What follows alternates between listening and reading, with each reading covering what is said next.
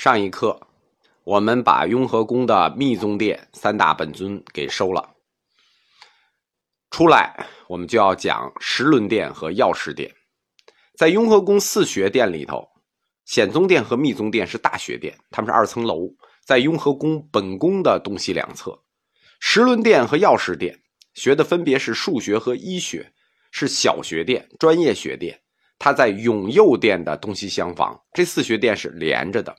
十轮殿挨着的是显宗殿，在西侧。它是一个专业学殿，学的内容主要是历法和数学。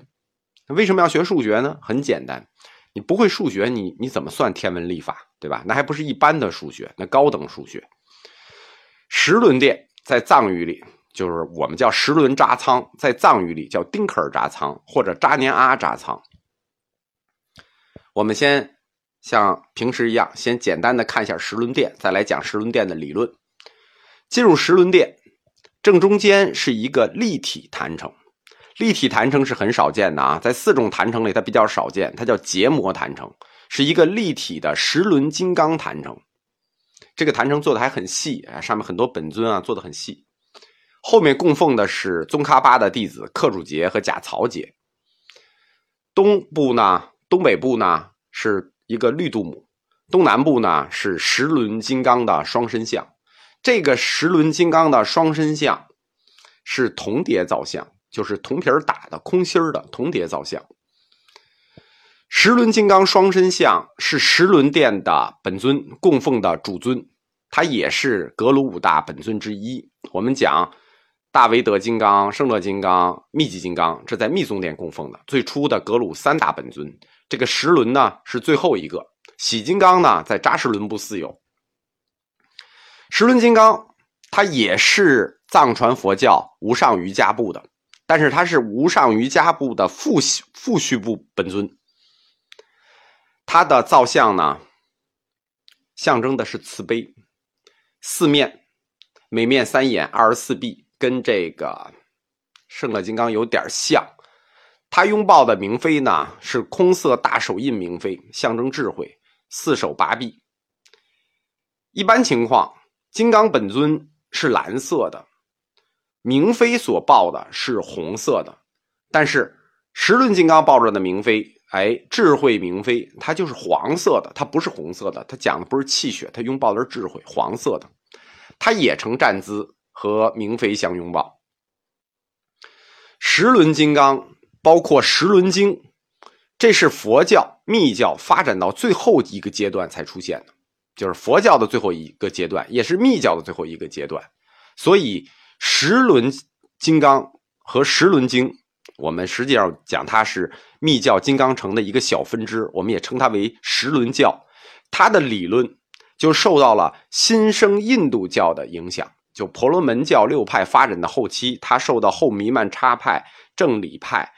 呃，几派的影响，同时他还受到了传入印度的新兴的伊斯兰教的影响。十轮经里有很明显的受到伊斯兰教影响的痕迹。十轮金刚秘法认为，一切众生都处在一个迷界里头，这个迷界呢是时间构成的迷界，过去、现在、未来三世轮回运转的迷界，一切众生都在这迷界中，宛如时光之轮在旋转。而在世尊和释迦之上，还有一位最初的本初佛，就跟华严经认为的毗卢遮那一样，十轮经认为也有一位最初的本初佛，高于世尊，他才是一切事物的根源。修行十轮金刚秘法呢，是要控制身体里的气。这个我们讲到药师殿，我们就知道了。藏传为什么这么重视十轮和这个药师呢？是因为藏传的力十轮力和藏传的医学，就是藏医，他们是结合成一体的理论。他们就是要控制身体里的气。这个气，他们叫龙，控制身体里的龙。然后通过五佛五智的禅定，才能实现寄身成佛。就是修炼十轮秘法，实际就是要通过调整十轮，调整身体里的气，再结合五种禅定，来实现寄身成佛的目的。相传，十轮金刚法它源于古印度北方的香巴拉国，香巴拉呢就是极乐世界的意思，香巴拉国。而香巴拉的国王法王他弘传的呢就是这个十轮金刚经，十轮金刚秘法。它实际到很晚的时候才传入了西藏，就是公元十二世纪才传入西藏。我们汉地知道十轮金刚法的时候呢，已经是南宋了，到南宋时期了，那马上快元朝了。香巴拉这个地方有没有呢？就是印度北边挨着中国，据说有，因为雍和宫里藏着一张唐卡，叫《香巴拉图》。这张香巴拉图唐卡下面有这个金。金枝写的文字说，六世班禅大师写的这个香巴拉祈祷文，据传说，班禅大师就是转生在香巴拉城传十轮金刚秘法的最后法王，所以自班禅六世之后，十轮金刚法得到了格鲁派的重视，所以他没有在密宗殿，他单独出了一个殿——十轮殿。十轮金刚这个词。它在蒙语里呢叫洞块为什么提一下洞块呢？因为在雍和宫初建的时候有八大佛仓，就寺内佛仓、寺外佛仓。在八大佛仓中有一位就是蒙传世系的活佛。我们知道蒙传有两大活佛啊，一个是张家活佛，一个是哲布敦赞巴活佛。他下面还有一个大活佛，就是洞块护图克图，就是这个十轮金刚的音译，蒙语音译。在内蒙古呢，寺庙最就是最有有等级的寺庙呢，叫三大昭，昭就是庙啊，就是我们叫庙，他们叫昭。内蒙古有三大昭：呼和浩特的大昭，包头的武当招，还有呼和浩特和包头之间的美代招，这叫内蒙三大招。现在这个洞块活佛世系还存在，他在内蒙古包头的武当招，这地儿很好啊，值得一看，就有点荒。石轮殿里头呢，挂着雍和宫很有名的一张唐卡，叫《释迦摩尼重返人间图》啊，进去可以看一下，世尊通过一个巨大的红色天梯走向人间。在这个殿里头呢，还收藏着一套特殊的经——藏文的历算经。就是藏族人怎么来算天象，怎么来算日期，这是有一整套书柜里的藏文原版的历算经，而且还有一个乾隆年间造的浑天仪。石轮殿里展品，我们说一进去就能看见它的中间的这个石轮金刚坛城，这个坛城是这个殿中最罕见的，因为这个叫结魔坛城。四相成道我讲过吗？四曼成道哦，讲过。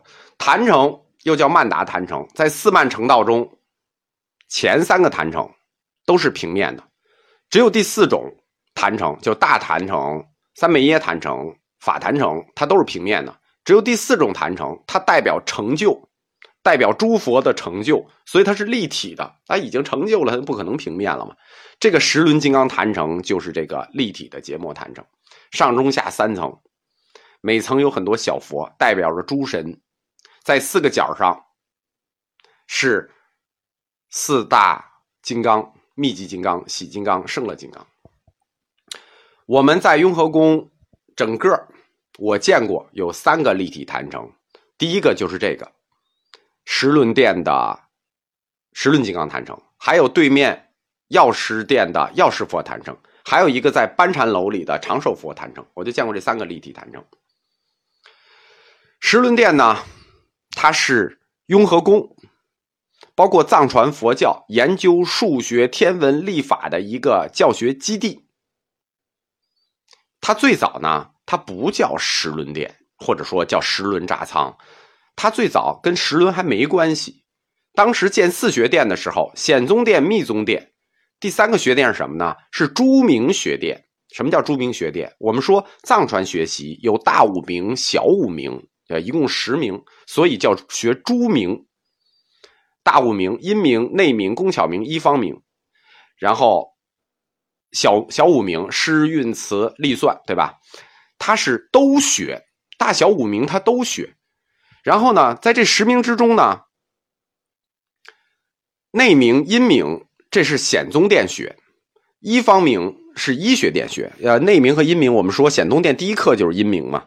这样十名里头就还有七名，那七名呢都在这个学殿十轮学殿学，所以这个学殿最早叫朱明学殿。但是呢，因为这个它的历算最突出、最有特色，然后呢最后最有突破，所以这个店最后就完全转向了十轮，就是研究十轮历法。因此以后这个朱明学院就叫十轮学院，就叫十轮扎仓。嗯，我们下一课讲什么叫十轮。